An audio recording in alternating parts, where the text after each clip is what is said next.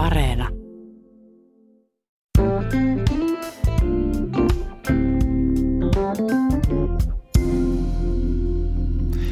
Valtiolla on rahapula. Miten me voisimme auttaa? Yksi tapa auttaa valtiota on se, että ensin tankki täyteen, sitten nostetaan tupakat, ajetaan alkoon ja lopuksi lähdetään ylitöihin. Tämä on Virtsan taloushistoria. Tänään puhumme veroista ja verotuksen historiasta. Vieraana on tohtori Antti Kujala, Helsingin yliopiston Suomen ja Venäjän historian dosentti. Mikä olisi Antti Kujala nopein ja tehokkain keino maksaa veroja oikein paljon? No se on aika vaikea kysymys siinä mielessä, että tuota, se edellyttää, edellyttää tietenkin tämän verolainsäädännön kovin näiden verolainsäädännön ja sen käytännön toimien niin kuin tuntemista, mutta mä olettaisin, että tässä nykyisessä tilanteessa, jos valtio haluaisi saada lisää verotuloja, niin olisi tehdä niin kuin valtio teki ensimmäisen ja toisen maailmansodan puhjettua, eli verotettiin niitä voittoja, joita, joita jotkut sai tämän sotatilan johdosta. Ja silloinhan muun muassa siirryttiin progressiiviseen verotukseen ensimmäisen maailmansodan tuloksena ja sitten toisen maailmansodan tuloksena sitä progressiota vielä jyrkennettiin. Mutta myös yritysten sotavoittoja verotettiin ja mä luulisin, että silloin olisi mahdollista verottaa näitä nykyisiä windfall-voittoja, joita varmaan syntyy mm-hmm. polttoaineiden hintojen kallistuessa jossain. Niin, eli kun ö, sähkön markkinahinta määräytyy sen kalleimman tavan mukaan, niin silloin ne yhtiöt, jotka tuottavat sähköä halvalla tavalla, niin saavat, saavat rahaa sen kalleimman mukaan, eli aika tanakat voitot. Joo, mutta en usko, että, että asian hoitaminen on käytännössä olisi kovinkaan helppoa. Että siinä tulee varmaan kaikenlaisia esteitä, mutta, mutta on teoriassa, niin näinhän sen pitäisi mennä. No sitten jos palataan tähän yksilötasolle, niin se on varmaan se, että jos ostaa jumalattoman kalliin auton, siinähän maksaa kerralla oikein reippaasti veroja. Näin on. Tässä on yhtenä esimerkkinä puolen litran koskenkorva maksaa kaupassa 15 euroa, tarkasti 14,89. Siinä on mukana alkoholiveroa 9 euroa 56 senttiä ja sitten ostoksista menee tietysti arvonlisävero, se on 2 euroa 88 senttiä. Eli tämän 15 euron koskenkorvapullon veroton hinta on 2 euroa ja 44 senttiä. Ja sillä verottomalla hinnalla siis tehdään se tuote, pullotetaan, kuljetetaan vähittäiskauppaan ja vähittäiskaupassa laitetaan sitten vähittäiskaupassa on vielä kassahenkilö. Ja kaiken lisäksi siinä pitäisi olla vielä sitten valmistajan liikevoitto. Eli, eli tuota, Aluksi kun tätä itse lasken, ajattelin, että mä olen laskenut väärin, mutta tota, mä tarkistin sitten Altiasta. Sen nimi on nykyään Anora. Ja Anoraan tiedotuksesta kerrottiin, että laskelma on aivan oikein. Koskenkorvapullon hinta ilman veroja on 2 euroa 44 senttiä. Mutta tässä oli tämmöinen tietoisku tai siis esimerkki siitä, miten, miten meitä verotetaan. No, tohtori, dosentti Antti Kujala, tätä verotusta on varmaan taivasteltu kautta historian. Näin se on, että loppujen lopuksi verotuksen nämä per, perusperiaatteet syntyi jo hyvin varhaisessa vaiheessa, 2000 vuotta sitten, niin suurin osa nykyisistä verotusmuodoista oli tavalla tai toisella jo käytössä ja yksinkertaisesti valtiot on tarvinneet, tarvinneet aina veroja hoitaakseen tehtäviä ja nämä perustehtäväthän on, on maan puolustaminen ulkoisia vihollisia vastaan ja sitten järjestyksen pitäminen sisäisesti ja sen lisäksi myös kansalaisten aseman turvaaminen esimerkiksi katojen ja nälähätien aikana. Että nämä perustehtävät valtiolla on aina ollut. ollut. Hmm. Voidaanko historiasta löytää joku semmoinen selkeä jakso, josta voisi sanoa, että silloin verotettiin kaikkein eniten? Jos nyt ajatellaan että meitä suomalaisia tai tätä Suomen aluetta osana Ruotsia, osana Venäjää aikoinaan. On aika vaikea ryhtyä verottamaan tai vertaamaan verotusta eri aikoina, koska se on toiminut niin eri tavalla ja yhteiskunnat on ollut erilaisia, mutta sanoisin, että tietenkin toinen aika, jolloin on verotettu paljon, niin on 1900-luku ja 2000-luku. Ja sitten ehkä pitää mennä johonkin, jos puhutaan Suomesta osana Ruotsin valtakuntaa, niin 1600-luvun alkupuoli varmaan oli näiden Kustaa toisen Adolfin sotien johdosta aika, jolloin verotus oli poikkeuksellisen ankaraa. Mutta ja tässä täytyy muistaa se, että varmaan niin kuin prosentuaalisesti se ei ollut yhtä korkealla tasolla, mutta toisaalta ihmiset eli, eli aika paljon kädestä suuhun sillä tavalla, että hyvinä aikoina heille jäi ylijäämään, mutta sitten kun tuli katoaika, niin heillä ei ollut riittävästi edes omaan toimeentulon ja oman ravitsemuksen turvaamiseksi. Kirjassanne Voudin tileistä veroparatiiseihin verotuksen historia kirjoitatte, että juuri Kustaa Vaasan aikana 1530-luvulla ryhdyttiin laatimaan vuosittaisia maakirjoja, joihin sitten tilojen maksamat verot rekisteröitiin. Niin oliko sitten todellakin vasta Kustaa Vaasa 1500-luvulla sitten se kuningas, joka sai organisoitua tällaisen hyvin tarkan verotuksen?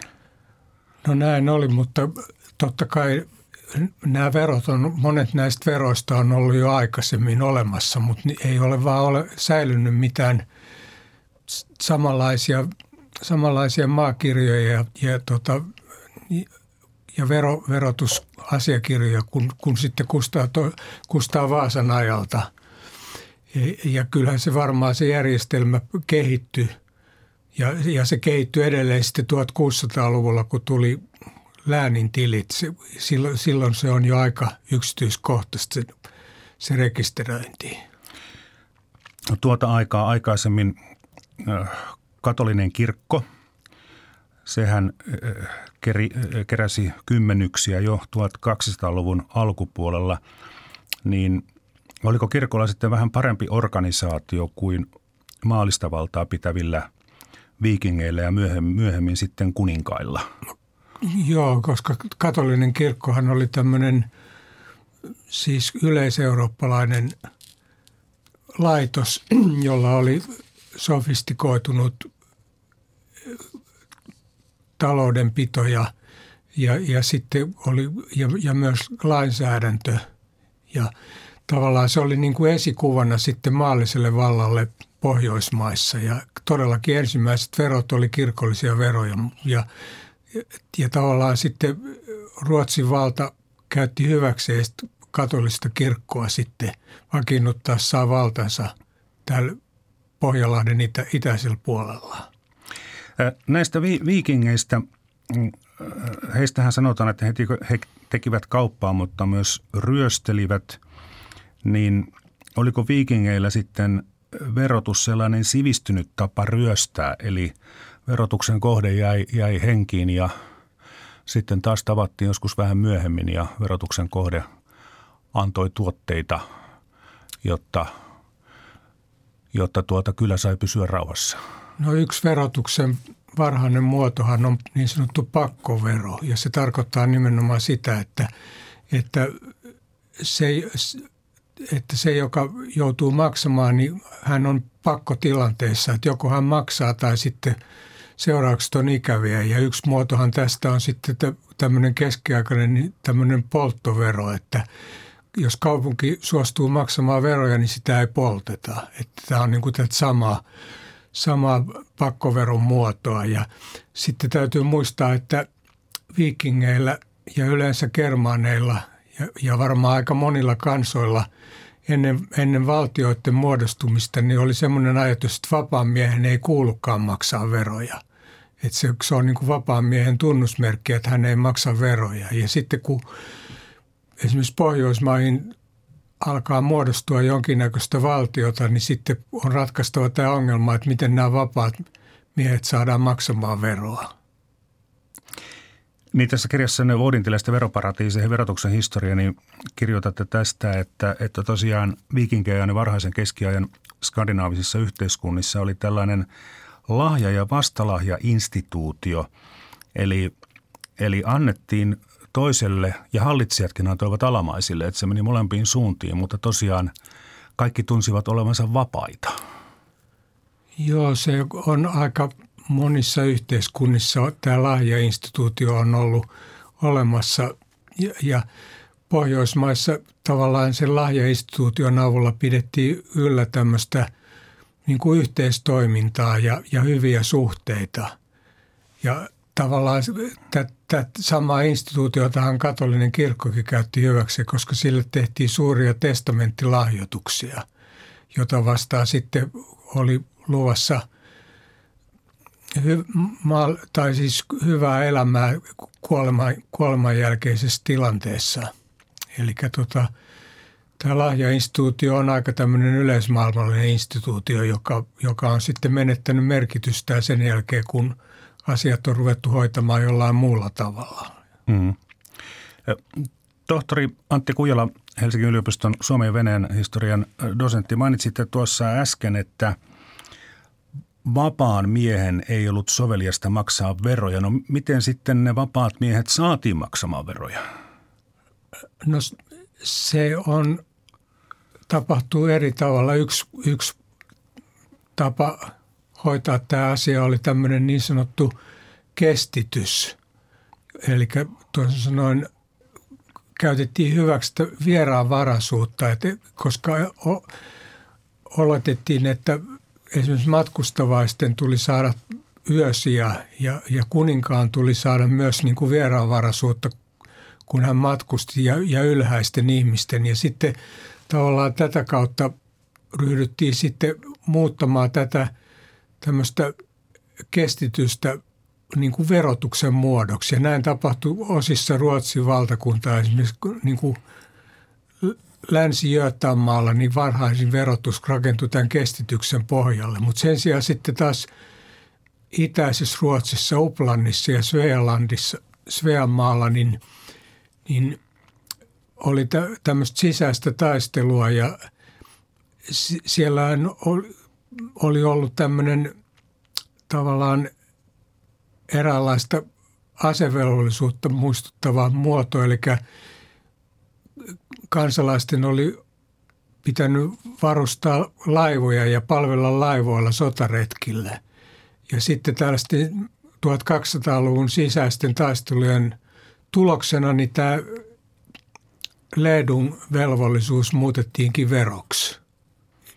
Mutta sitten tämä esimerkiksi Suomessa nimenomaan Karjalassa, joka oli silloin Novgorodin alasta aluetta, niin siellä myös käytettiin tätä kestitystä, joka tavallaan tämän kestityksen varjolla ryhdyttiin verottamaan kansoja tai ihmisiä ja siellä oli tämmöisiä alueita, jotka maksoi veroa, niin oli kihlakunta ja sitten ja, ja, ja perevaara. Ja, ja niiden perevaara esimerkiksi tulee venäjän kielen sanasta perevarit, joka tarkoittaa oluen keittämistä.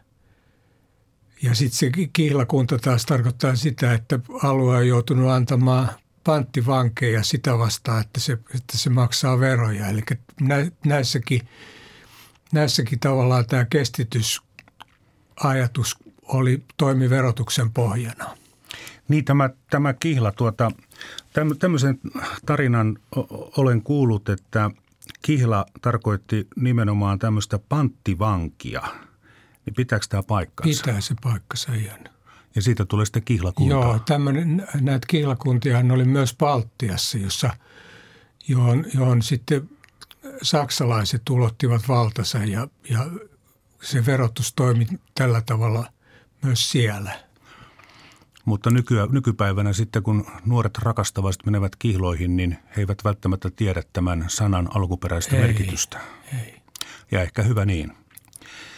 Kuunnellaan vähän, nyt puhuttiin oikein vanhoista asioista, mutta kuunnellaan hieman tuoreempi katsaus siihen, että mitä mieltä henkilö on verotuksesta ja taloudellisesta tilanteesta. Ja, ja tuota, tässä voi nyt arvuutella sitten itse kukin, että – kuka puhuu ja koska. Paljon työtä ja melkoisia vaikeuksia on tuottanut valtion rahasiain hoito. ja taistelu rahan arvon alenemista vastaan. Hallituksen ja eduskunnan yhteistyön kautta on saavutettu kiinteä ote kumpaankin näistä kysymyksistä. Valtion raha-asiat on saatettu olosuhteisiin nähden tyydyttävään tasapainoon. Menoista on noin puolet voitu peittää verotuloilla, mitä on pidettävä hyvänä tuloksena. Verotus on meillä, kuten muuallakin, olojen pakosta suuresti noussut. Jopa niin, että verojen suoritus, omaisuuden luovutusverosuoritustenkin edelleen jatkuessa lukuisille maksajille tuottaa vaikeuksia. Verojen korkeuden vuoksi on entistäkin tärkeämpää, että verotus mahdollisimman oikeudenmukaisesti kohdistuu kaikkiin veronmaksajiin heidän todellisen maksukykynsä mukaan. Tässä tarkoituksessa on verolle panoa ja veron kantoa pyritty tehostamaan ja yhtenäistyttämään. Näiden valtiotaloudellisten toimenpiteiden sekä muiden rahallisten ja hinta- ja palkkapoliittisten järjestelyjen kautta on myös rahan arvon turvaamisessa päästy huomattaviin tuloksiin. Näissä pyrkimyksissä on kansan kaikkien kerrosten vilpitön tuki ja kannatus lopullisen menestyksen edellytyksenä. Mitä tästä tuli mieleen?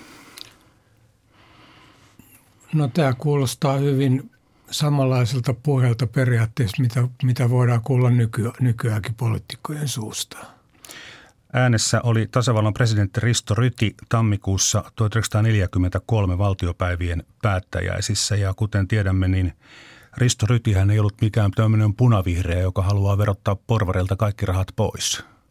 Mutta hän kuitenkin korosti tuossa, että ne ihmiset, joilla on veromaksuvaraa, niin heidän pitää maksaa veroja. Niin, täytyy muistaa, että silloin Suomi oli sodassa. Kyllä. Se on totta, se on totta. Se oli samalla tämmöistä niin kuin aseveljeyttä, että kukin tekee kaikkensa isänmaan eteen. Joo. Nämä yleensäkin sodat on ollut sellaisia tapahtumia, jotka on yleensä vaikuttanut aika paljon verotukseen, nimenomaan tietenkin verotuksen kiristymiseen. Ja erityisesti 1900-luvulla, jolloin, jolloin yhteiskunta ja, ja verotus sen mukana on muuttunut kovin paljon. Kyllä, kyllä. Tuota, tästä verotuksen tasosta kuunnellaan tähän heti perään toinen äänite arkistosta, jossa pohditaan sitä, että mikä sitten olisi sopiva verotuksen taso. Toinen valtiovarainministeri Arja Alho pohdiskeli verokiilaa, kannustinloukkuja ja hyvinvointivaltion tulevaisuutta vuonna 1997 näin. No kyllä kai se verokiila, eli toisin sanoen se, että, että työnantajan pitää maksaa palkan lisäksi veroja, arvonlisäveroja veroja ja välillisiä työvoimakustannuksia niin, että jos henkilölle jää käteen kolme tonnia, niin kaksi, kaksi tonnia ylimääräistä pitää maksaa, niin kyllähän se aina tulee olemaan. Mutta että tärkeää vaan on se, että, että, että sitä pystytään koko aika höyläämään sillä tavalla alaspäin tai pienemmäksi, että tuntuu siltä, että kynnykset työllistää alkavat häipyä. Siis tässä on aika paljon kysymys myöskin ihan psykologiasta, että jos verokiila on, kiila on ankara, ihmiset kokevat, että se on liian suuri satsaus. No jos ajatellaan, että se verokiila laskisi, niin mikä siellä laskisi, se sotumaksu vai se tulovero? No kai siinä pitäisi ajatella näin, että kun verokiilaa ryhdytään höyläämään, niin pitää höylätä kaikkia osia. Sosiaaliturvan tai välillisiä työvoimakustannuksia, jos höylätään, niin se tarkoittaa silloin, jos rehellisiä ollaan, että pitää myöskin kysyä, että, että voidaanko pitää nykyinen etuustaso vai pitäisikö sitä alentaa, koska sillähän rahoitetaan se nykyinen etuustaso. Ja, ja sitten tietysti tulovero on siinä se suuri potti ja sen takia tietysti tuloverotusta pitää alentaa, koska se on Suomessa huippukirja. Mutta mä en myöskään haluaisi unohtaa tätä arvonlisäverotuksen merkitystä. Tosin se tietysti ei niin kuin palkkakustannuksissa ole niinkään olennainen, mutta tietysti palvelualoilla sillä on merkitystä. Eli mitäs arvonlisäverolle? Niin tai sanotaan näin, että ei pidä unohtaa, että arvonlisäkin on, on olemassa ja että se on yksi niistä esteistä, tosiasiallisista esteistä, jonka vuoksi yksityiselle palvelusektorille ei ole syntynyt toivottussa määrin työpaikkoja.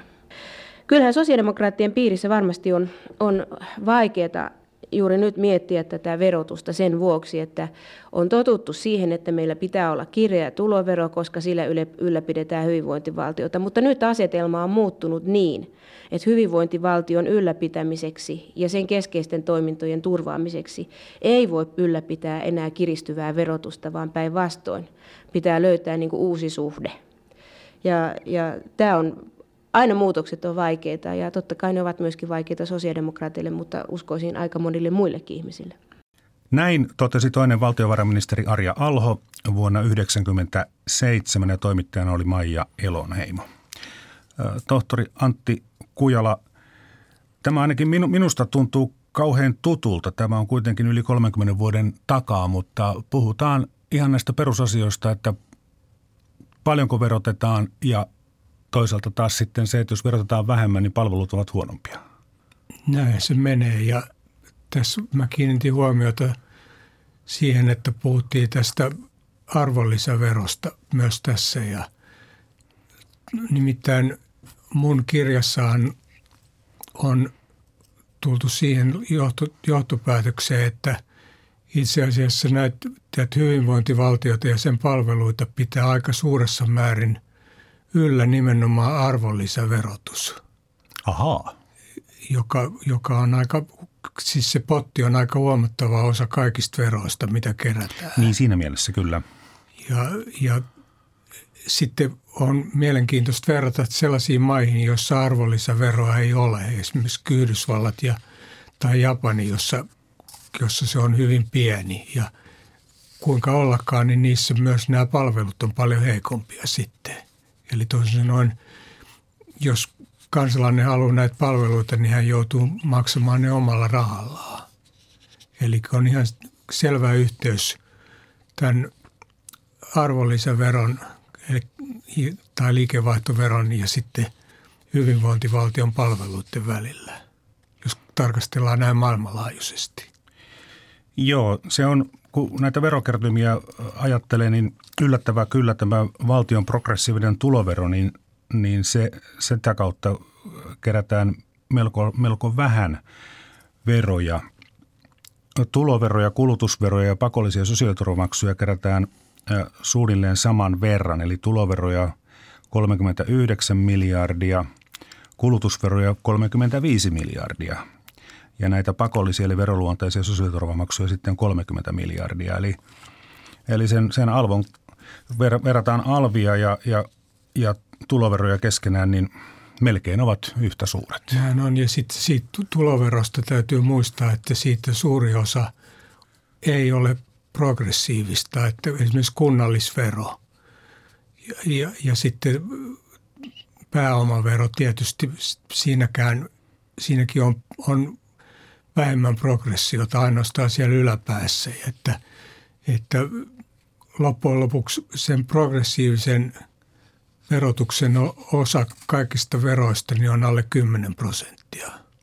Niin kuntaverossahan on tietysti tämä tämmöinen niin vähennys, eli, eli jos tienaa todella vähän, niin sitten se kuntavero Joo, ei sitä ole kautta tasa. tulee tietysti jonkin Mutta verran. normaalituloilla se on ihan näin, tasainen, joo. tasa, tasavero. Näin on. No tuota, tästä verotuksen tasosta, niin Ja sitten täytyisi muistaa vielä tuosta, että Kustaa Vaasan aikana se verotus ei ollut vielä kaikkein korkeimmillaan, että se itse asiassa nousi 1600-luvun alkupuolella, niin kuin mä jo taisin mainita tässä alussa, näiden Ruotsin käymien eurooppalaisten sotien ansiosta verotus oli todella tiukkaa, tiukkaa 1600-luvun alkupuolella. Joo, silloinhan aikalaisarvion mukaan kanslerin veli Gabriel Gustafsson Oxensjärnä kirjoitti lainaus Olemme valloittaneet maata toisilta, mutta samalla raunioittaneet oman maamme ja lainaus päättyy. Niin Tämä oli minusta mielenkiintoista tässä teidän kirjassanne, kun aina aiemmin olen tottunut siihen, että Kustaa toinen Adolf oli tämmöinen hieno suurmies, joka teki meistä suurvallan. Mutta itse asiassa se suurvallan tekeminen maksoi meille aika paljon.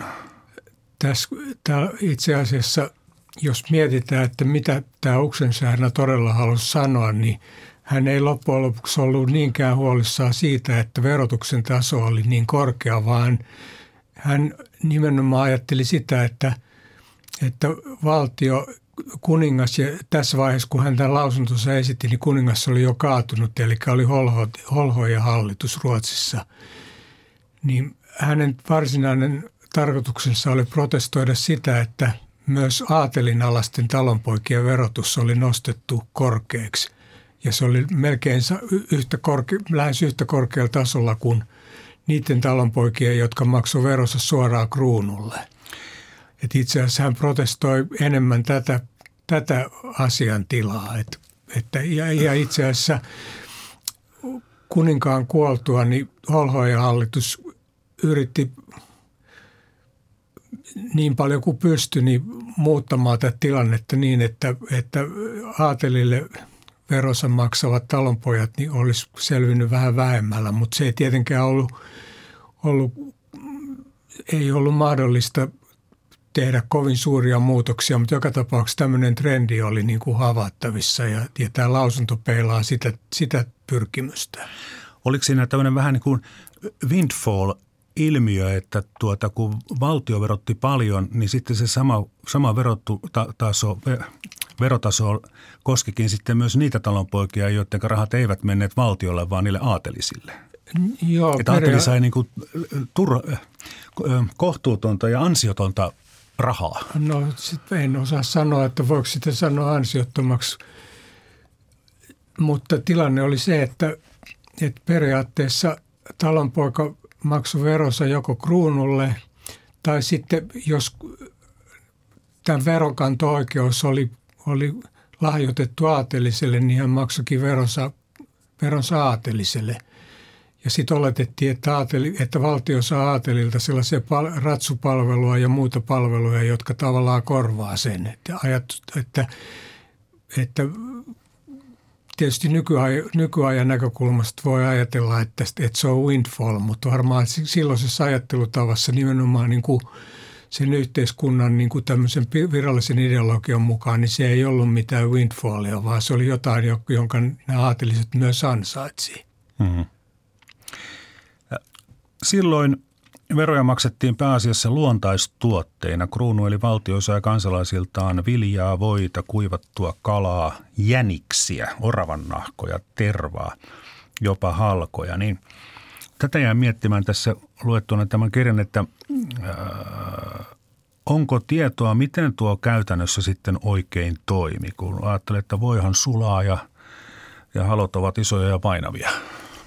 No kyllä osa näistä veroista varmasti maksettiin luontaistuotteena, mutta kuitenkin oli semmoinen käytäntö, että näitä verotuotteita pystyi muuttamaan joskus toiseksi. Ja osa veroista maksettiin rahassa ja tietenkin kruunu nimenomaan halusi saada mahdollisimman paljon rahana näitä, näitä veroja, mutta käytännössä se ei ollut mahdollista, koska yhteiskunta oli agraarinen ja, ja rahaa oli, oli liikkui suhteellisen vähän. Että, ja, ja todellakin nämä erilaiset veroyksiköt oli syntynyt niin kuin a, aika ajan kautta, että niitä oli lisätty väitellen. Me ei tiedetäkään, miten, miten moni näistä vero, vero perusteista oli syntynyt keskiajalla, koska lähteitä ei ole olemassa, mutta ne oli pikkuhiljaa rakentunut ja tämä systeemi oli erittäin monimutkainen, mutta joka tapauksessa – aina oli mahdollista muuttaa niitä, että mis, mis, miten ne verot maksettiin. Ja niin kuin mä sanoin, niin kruunu, kruunu olisi halunnut tietenkin saada mahdollisimman paljon rahana, mutta joka ei ollut käytännössä mahdollista, koska yhteiskunta oli suhteellisen kehittymätön. Helsingin yliopiston Suomen ja Venäjän historian dosentti eh, tohtori Antti Kujala – tässä kirjassanne voudintileistä veroparatiiseihin verotuksen historia on myös tarkat selvitykset siitä, että miten ulkomaankaupassa ja kotimaankaupassa maksettiin veroja. Ulkomaankaupassa maksettiin isoa meritullia ja kun talonpoika toi myytävää kaupunkiin, niin hän maksoi sitten pikkutullia. Mutta näistä tulleista niin Oliko näiden taustalla joku talouspoliittinen viisaus tai halu vaikuttaa elinkeinoelämään jollakin tavalla vai perittiinkö tulleja ihan vain sen takia, että ne oli helppoja veroja, niitä oli vaikea kiertää? Siinä oli ihan käytännön syyt takana, että kruunu halusi keskittää kaiken kaupan kaupunkeihin, koska siellä sitä oli helppo verottaa. Sen sijaan, jos kauppaa käytiin maaseudulla, niin monesti tietenkin oli markkinoita olemassa, mutta, mutta maakauppa kiellettiin nimenomaan sen takia Ruotsin valtakunnassa, että se oli, silloin ei, kruunu ei pystynyt keräämään veroja, mutta kaupunkien ympärille rakennettiin tullimuurit ja siellä oli portit. Ja, ja todellakin si, siihen oli pelkästään käytännölliset syyt. Mm. Ja monesti nämä kaupungit oli, oli melkein, melkein samanlaisia kuin jotkut kylät, että ne tuskin ansaitsisi kaupungin nimeä – monetkaan kaupungit, mutta ne oli olemassa paljolti verotuksellisista syistä. Totta kai sitten oli sellaisia kaupunkeja, jotka oli todellisia kaupunkeja, mutta Suomessa niitä nyt ei ollut montaakaan 1600-luvulla vielä. Semmoisia muutaman tuhannen asukkaan yhdyskuntia. Näin on, että, mm. että todellisia kaupunkeja 1600-luvulla Suomessa oli varmaan lähinnä Turku ja Viipuri. Mm. Ja jos muistan oikein, niin tuota, Ruotsin toiseksi suurin kaupunki asukasluvultaan oli Riika. Kyllä, ei ollut, joo, ei ollut Turku on, eikä joo, edes Viipuri. Joo. Mutta se oli sitä suurvalta-aikaa se. Mutta näitä veroja kyllä sitten äh, vältettiin. Äh, tässä kirjassanne vuodentilasta veroparatiiseihin kirjoitatte, että itäsuomalaisilla kaskiviljelijöillä oli aina mahdollisuus aloittaa elämä jossakin sellaisella seudulla, missä viranomaiset eivät osanneet eh, häntä estää. Ja Itä-Suomen ortodokseista merkittävä osa muutti Venäjälle. Oli olemassa kyllä lievää uskonnollistakin vainoa, vaikka, vaikka orto, ortodoksiuskonnon harjoittaminen Ruotsin itäosissa oli kyllä periaatteessa sallittu, vaikka katolinen, katolista uskoa ei saanut – määrättyyn aikaan harjoittaa lainkaan. Mutta tuota, syynä oli myös verorasitus ja sitten ilmaston kylmeneminen, joka, joka tuhosi ja heikensi satoja. Nämä Itä-Suomen kaskiviljelijät, niin äh, oliko se tilanne sitten se, että että tota, tämän nykyisen Suomen alueella oli niin paljon vielä asumatonta seutua, joka oli hallinnon ulottumattomissa, että ei muuta kuin – reppu selkää ja tavarat veneeseen ja kohti uutta paikkaa, minne verottaja ei ikinä tule. Niin, tässä on nyt se kaskiviljelyn ja pel- peltoviljelyn ero, että pelto on olemassa jossain sitä viljellään vuodesta toiseen ja sitä on aika vaikea ottaa mukaansa. Sen sijaan kaskiviljelijät, niitä tarvii ottaa mukaan ainoastaan perheessä omat, oma vähäinen omaisuutensa ja oma karjansa ja muuttaa. Ja ja nimenomaan tämä itäsuomalainen väestö, niin sitä siirtyi paljon, paljon myös Baltian maihin. Juuri samasta syystä, että oli helppo muuttaa ja, ja Suomessa oli vaikea olla, koska verotus oli suhteellisen korkealla tasolla ja sitten oli paljon näitä katovuosia. Mutta sitten näiden ortodoksien kohdalla heitä veti puoleensa sitten Venäjä – jossa oli sama uskonto, joka heillä oli. Ja itse asiassa Venäjällähän oli 1600-luvun alkupuolella vakiintumassa maaorjuus, joka sitten loppujen lopuksi lyötiin lukkoon vuonna 1649 ainakin lainsäädännön tasolla Venäjällä, mutta heitä ei lainkaan pelottanut muuttaa Venäjälle, koska Venäjällä luostarit tai, tai Venäjän kruunun myönti heille määräaikaisia verovapauksia – ja ehkä jos ajatellaan, jos he muutti tuonne Valdaan Ylängölle, niin he muutti kuitenkin etelämmäksi Suomesta ja ehkä ilmasto oli kuitenkin pikkusen niin kuin suotuisampi siellä, että he muutti ehkä pikkusen parempiin olosuhteisiin kuin mitä oli jossain Suomessa. Entäs tuo Baltia, tuskin veroja pääsi Baltiassa karkuun, mutta paremmat olosuhteet? Näin on ja, se, ja, ja myös siellähän itse asiassa oli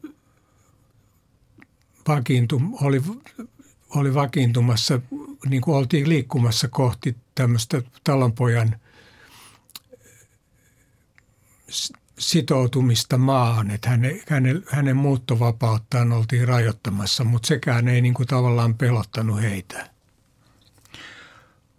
Kuunnellaan tässä välissä, mitä finanssioikeuden professori Karjas Tikka ajatteli kuntien ja valtion välisestä suhteesta verotuksessa ja miksi kiinteistövero on erinomainen vero. Toimittajana oli Maija Elonheimo ja vuosi oli 1997. Mitäs mieltä te sitten olette siitä, että kun on kunnallisverotus ja valtioverotus, niin kumman puolella olisi mahdollisuuksia enemmän alentaa sitä veroa? Kunnan puolella on todettava, että sehän tämä verotulojen tarve pitkälti riippuu siitä, kuinka järjestetään valtio- ja kunnan suhteet valtion osuuksien osalta ja niin edelleen. Mutta itse kuulun kyllä niihin, joiden mielestä kunnallista verotusta pitäisi painopisteeltään hiukan muuttaa sillä tavoin, että kiinteistövero saisi suuremman roolin. Nythän on monia maita, joissa mm, kunnallisverotus on kiinteistöverotusta. Ja meillähän vaikka kiinteistövero nyt säädettiinkin, niin se on vielä kansainvälisesti vertaillen kohtuullisen matalalla tasolla. Joten minusta kiinteistöveroa pitäisi nostaa ja tämä kiinteistöveron tuoton lisäys pitäisi käyttää kunnallisen tuloveron alentamiseen. Anglosaksisille maille on tyypillistä juuri se, että paikallistason menot rahoitetaan kiinteistöverolla. Silloin varmaan kunnan tehtävät on vähän suppeimmat kuin meillä Suomessa. Kyllä, mutta kuitenkin voidaan todeta, että kiinteistöt ovat aika hyvä verotuskohde, koska kiinteistöt eivät vaihda maata. Näin totesi Kari S. Tikka. Onko se todella niin, että kiinteistövero on siinä mielessä veronkantajan kannalta helppo. Puhuit äsken tuosta, että peltoakaan ei voi siirtää mihinkään, niin peltohan on, on kiinteistöä siinä, missä rakennuksetkin, niin, niin sitä ei voi kiertää, siitä on vero maksettava. Näin se on ja juuri niin kuin tuossa Kari Tikka mainitsi, niin anglosaksisissa maissa tällä kiinteistöverolla on ollut huomattava rooli ja esimerkiksi Yhdysvalloissa kiinteistövero oli jossain vaiheessa tavallaan niin kuin tämmöinen perintöveron korvike. Eli,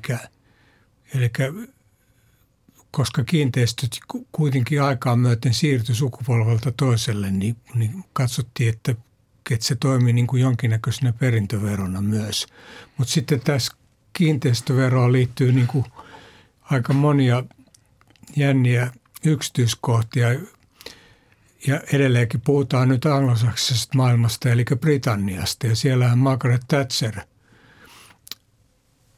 joka, joka muutti verotusta aika radikaalisti, niin hän itse asiassa kaatui viimeiseen verotusuudistukseensa. Hän nimittäin halusi muuttaa tätä kunnallisveroa, kiinteistöveroa sillä tavalla, että, että täysin riippumatta siitä, että omistiko suuren kiinteistön tai, tai pienen kiinteistön, niin se vero oli aina sama. Ja hän halusi tällä nimenomaan päästä siihen, että ihmiset suhtautuu vakavasti tähän kiinteistöveroon, miten sitä käytetään, mutta tämä oli kuitenkin niin, osoittautui niin epäsuosituksi reformiksi, että hänen oli pakko erota siitä. Että tässä kävi sillä tavalla, että, että mielipidekyselyissä työväenpuolueen kannatus nousi huimasti ohi konservatiivisen puolueen ja silloin hänen omat, omat lähipiirissä konservatiivisessa puolueessa tuli siihen tulokseen, että pääministeriä on pakko vaihtaa ja hän kaatui nimenomaan tähän – kiinteistöverouudistukseensa. Eli hänellä oli se idea, että se on tasavero.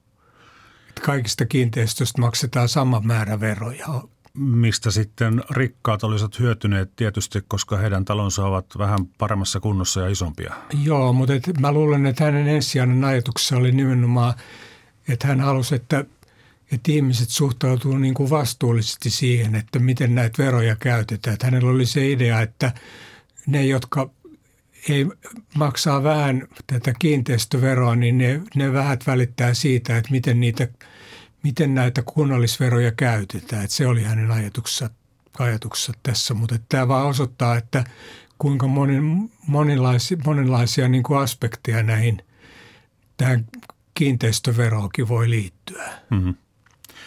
Mutta fakta tosiaan kertaan tai sanon uudestaan toisella tavalla, että, että kun kaiken maailman yritysveroja ja muita veroja voi kiertää kaiken maailman paratiisi, paratiisisaarten kautta, niin, niin joku tonlainen tuota, talo tai tontti – niin jos siitä ei verottaja saa rahaa, niin ei muuta kuin sinne vaan kakkosnonen pystyä kyltti, että tämä on tuota verottaja ottanut haltuun.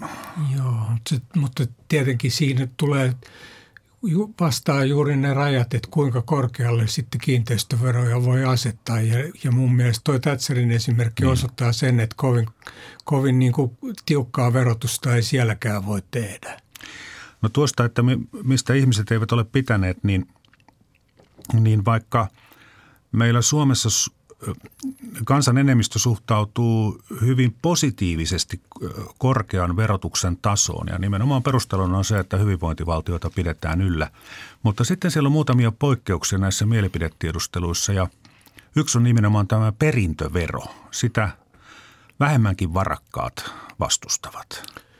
Joo, se on minun mielestäni niin kuin semmoinen tota ajatus, ajatusharha, että tota – loppujen lopuksi ajatellaan, että ainoastaan siinä tapauksessa, että perillinen on työskennellyt omien vanhempiensa firmassa, niin silloin hän on siihen yhteiseen pottiin tuonut jotain ennen kuin hän perii. Mutta sen sijaan, jos hän on palkansaaja tai joku muu, niin, niin sehän on hänen kannaltaan niin kuin tämmöinen windfall-voitto, jos, jos, jos, jonka eteen hän ei ole tehnyt yhtään mitään. Että tota, jotenkin se, se ajatus, että sitä – ei sitten pitäisi lainkaan verottaa, niin se tuntuu musta aika oudolta. Ajatellen just sitä, että kuitenkin yhteiskunta tarvii näitä verotuloja välttämättä ja jostain ne on otettava, niin, niin tun, ainakin minusta tuntuu, että tämä on niin kuin parempi paikka verottaa kuin, kuin moni muu.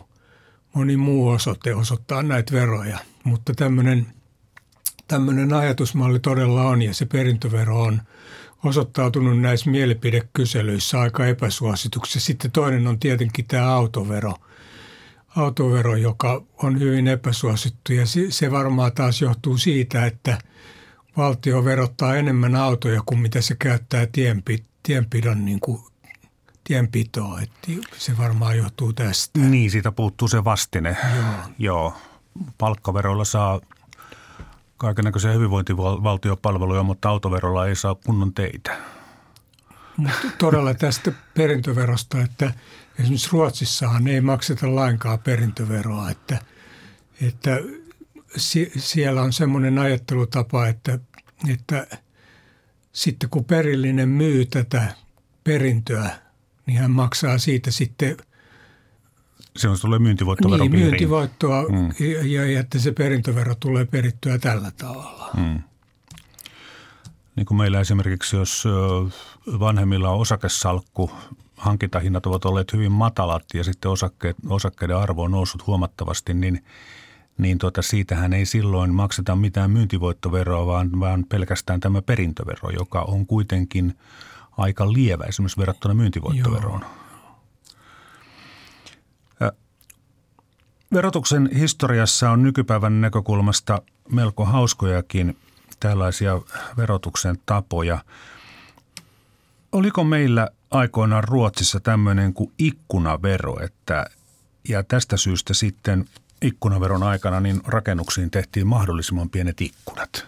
No nyt mä en muista, että oliko, oliko Ruotsissa ikkunavero, mutta meillä oli jotain vastaavanlaisia veroja ja ainakin Britanniassa oli tämä ikkunavero ja se, ja se johti siihen, että taloista muurattiin ikkunoita umpeen, jotta maksettiin vähemmän, vähemmän, veroja. vähemmän veroa. Mutta vastaavanlaisia veroja oli, ne oli niin sanottuja tämmöisiä ylellisyysveroja ja, Ja, ja nehän on, niin kuin, jos ajatellaan että veropottia kokonaisuudessaan, niin nehän oli lähinnä tämmöinen kuriositeetti. Ja, ja ne oli ehkä semmoinen valtiovallan tapa muistuttaa tai kannustaa kansalaisia tämmöiseen säästäväisyyteen ja, ja, ja pois siitä, että, että, että tuhlataan rahoja kaikenlaiseen ylellisyyteen. No tämmöisen tarinan olen kuullut, että esimerkiksi, esimerkiksi Ranskassa tehtiin talon ylin kerros ilman seinää. Siis sellainen, tilalla oli jyrkkä katto, jossa kuitenkin oli ihan normaalit ikkunat. Ja tämä olisi johtunut siitä, että rakennuksesta maksettiin vero kerrosten mukaan. Ja tämä katto on muistuttanut käytännössä oleva kerros ja seinä. Eli katettu kerros olikin sitten verovapaa vinttikerros. Joo, se, se, kuulostaa ihan samanlaiselta kuin tämä Britannian ikkunavero. Mm. Tästä autoverosta se on herättänyt tunteita Suomen historiassa aina siitä lähtien, kun meillä on autoja ja autoveroa ollut. Tässä tuota äänite eduskuntakeskustelusta ja jälleen voi sitten itse kukin miettiä, että kuka puhuu ja koska. Ja kun tämän lakiesityksen ainoa tarkoitus on vaikuttaa tervehdyttävästi meidän maksutaseeseemme, niin hallituksen velvollisuus silloin on pyrkiä valitsemaan sellainen vaihtoehto, joka juuri kauppapoliittisesti olisi meidän kauppatuttavemme ajatellen mahdollisimman oikeudenmukainen. Minä olen äsken päättyneen istunnon jälkeen ollut vielä yhteydessä ulkoasiaministeriön kauppapoliittisen osaston päällikköön joka lähinnä tietysti joutuu näistä asioista vastaamaan. Ja hän silloin ilmoitti, että nimenomaan Neuvostoliitosta ja Iso-Britanniasta tapahtuvaa auton tuontia ajatellen tämä esitys kauppapoliittisesti on selvästi parempi kuin hallituksen esitys.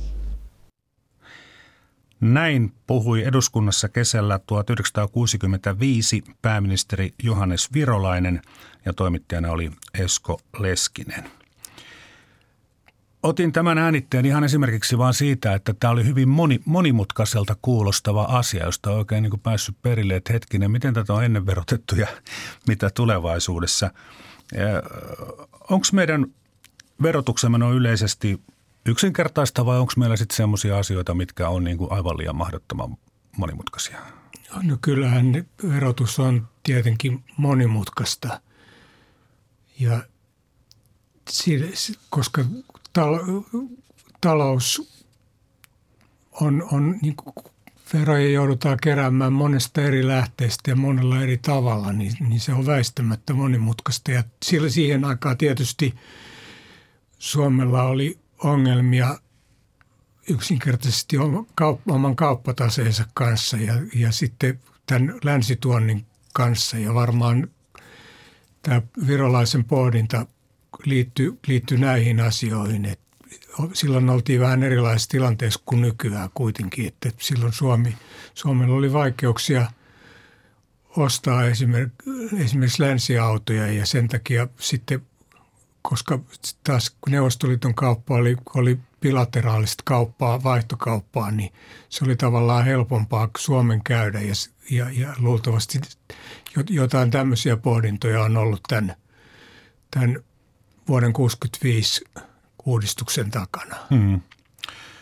Koska neuvostoliittolaiset autot, niiden hinnat olivat kuitenkin pienemmät kuin länsiautojen, niin tällä verouudistuksella kannustettiin ihmisiä ostamaan itäautoja. Näin oli ja, ja meillähän oli semmoinen aika, jolloin oli, että, että ihmiset joutuivat jonottamaan länsi, saadakseen luvan länsiauton ostamiseen. Että se, semmoinenkin aika on olemassa ja mä muistan sen ajan vielä. Olin tietysti lapsi, mutta mä muistan, koska meillä oli kotona tämä, muun muassa tämä ongelma. Niin, niin. Helsingin yliopiston Suomen ja Venäjän historian dosentti Antti Kujala, näin lopuksi, kun ajatellaan tätä verotuksen historiaa, niin, niin tota, mikä on teidän mielestänne maailmanhistorian oudoin vero? Kun olette tutkinut myös Rooman verotusta, Kiinan verotusta, verotuksen historiaa muutaman tuhannen vuoden ajalta, niin onko siellä tullut vastaan joku semmoinen, että on omatkin silmät suurentuneet, että oho? No kyllähän, en tiedä onko se oudoin vero, mutta jotenkin tuntuu kaikkein epämiellyttävimmältä, jos ajatellaan, niin, niin se on nimenomaan tämä pakkovero. Ajatellaan sitä, että, että jos kaupunki ei suostu maksamaan veroa vallottajalle, niin se poltetaan. Niin, niin onhan tämä aika, aika semmoinen niin kuin hyvin ikävältä tuntuva vero. vero jota mä ja tietenkin niin kuin nykypäivän näkökulmasta mm. ajatellen, niin, niin, niin se, se tuntuu myös oudolta. Niin, vero, veronmaksajalla pitäisi olla ihan omakin motiivi tai ainakin tieto siitä, että, että tämä on kenties jopa hyödyllistä, mutta tuossa tapauksessa siitä ei ole mitään muuta hyötyä kuin se, että välttyy väkivallalta. Näin on. Hmm. Mikä on tämän hallitsijan ja verotettavan välinen suhde? Tässä äh, kirjassanne verotuksen historiasta mainitaan Rooman vallan ajalta. Ymmärsinkö oikein tämän hypoteesin, että – silloin kun kansalainen maksaa veroja valtiolle tai hallitsijalle, niin kansalainen on myös kiinnostunut siitä, että mitä niillä rahoilla tehdään ja miten hallitsija toimii. E, mutta siinä vaiheessa Rooman historiaa, kun ei enää veroja maksettu hallitsijalle, niin sitten kansalaiset vähät välittivät siitä valtiosta.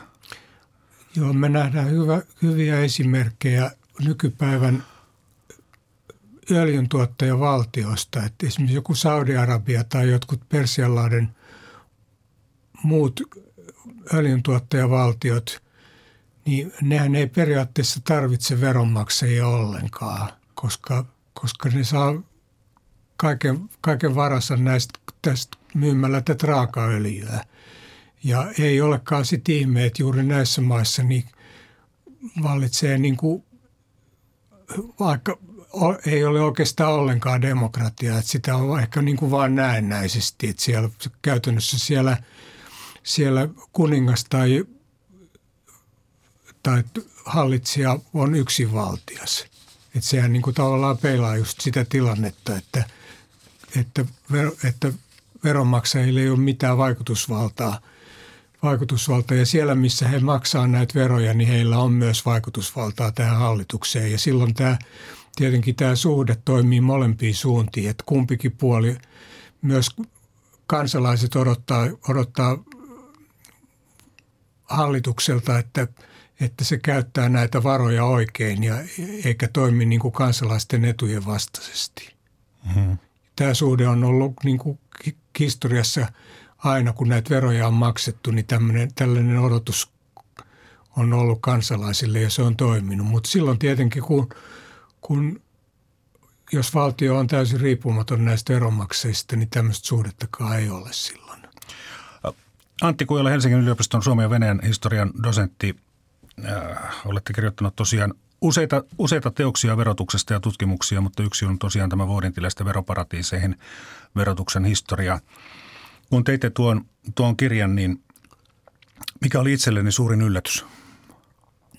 No en oikeastaan osaa sanoa, että, että siinä olisi ollut mitään suuria yllätyksiä – Paitsi ehkä kenties se, mikä, mikä mua, minkä mä kyllä tiesin, mutta kuitenkin kun mä sitä selvitin enemmän, oli se, että kuinka kovinkin erilaisissa yhteiskunnissa niin tämä verotus ja, ja sitten sotaväen asettaminen, josta me ei nyt ei puhuttu tässä ollenkaan, että sehän liittyy näihin valtion tehtäviin, että, että valtiolla on sotavoimaa ja tietenkin ja verotus on se tapa, jolla hoidetaan se, että näitä sotilaita on, niin niin mua yllätti ehkä se kuitenkin kaikista huolimatta, että kuinka kovinkin erilaisissa yhteiskunnissa niin asiat järjestyy kovin samalla tavalla. On olemassa semmoisia isoja linjoja, periaatteita, tapoja, jotka ovat toimineet sekä Rooman valtakunnan ajalla että nykyään. Näin on. Kiitoksia.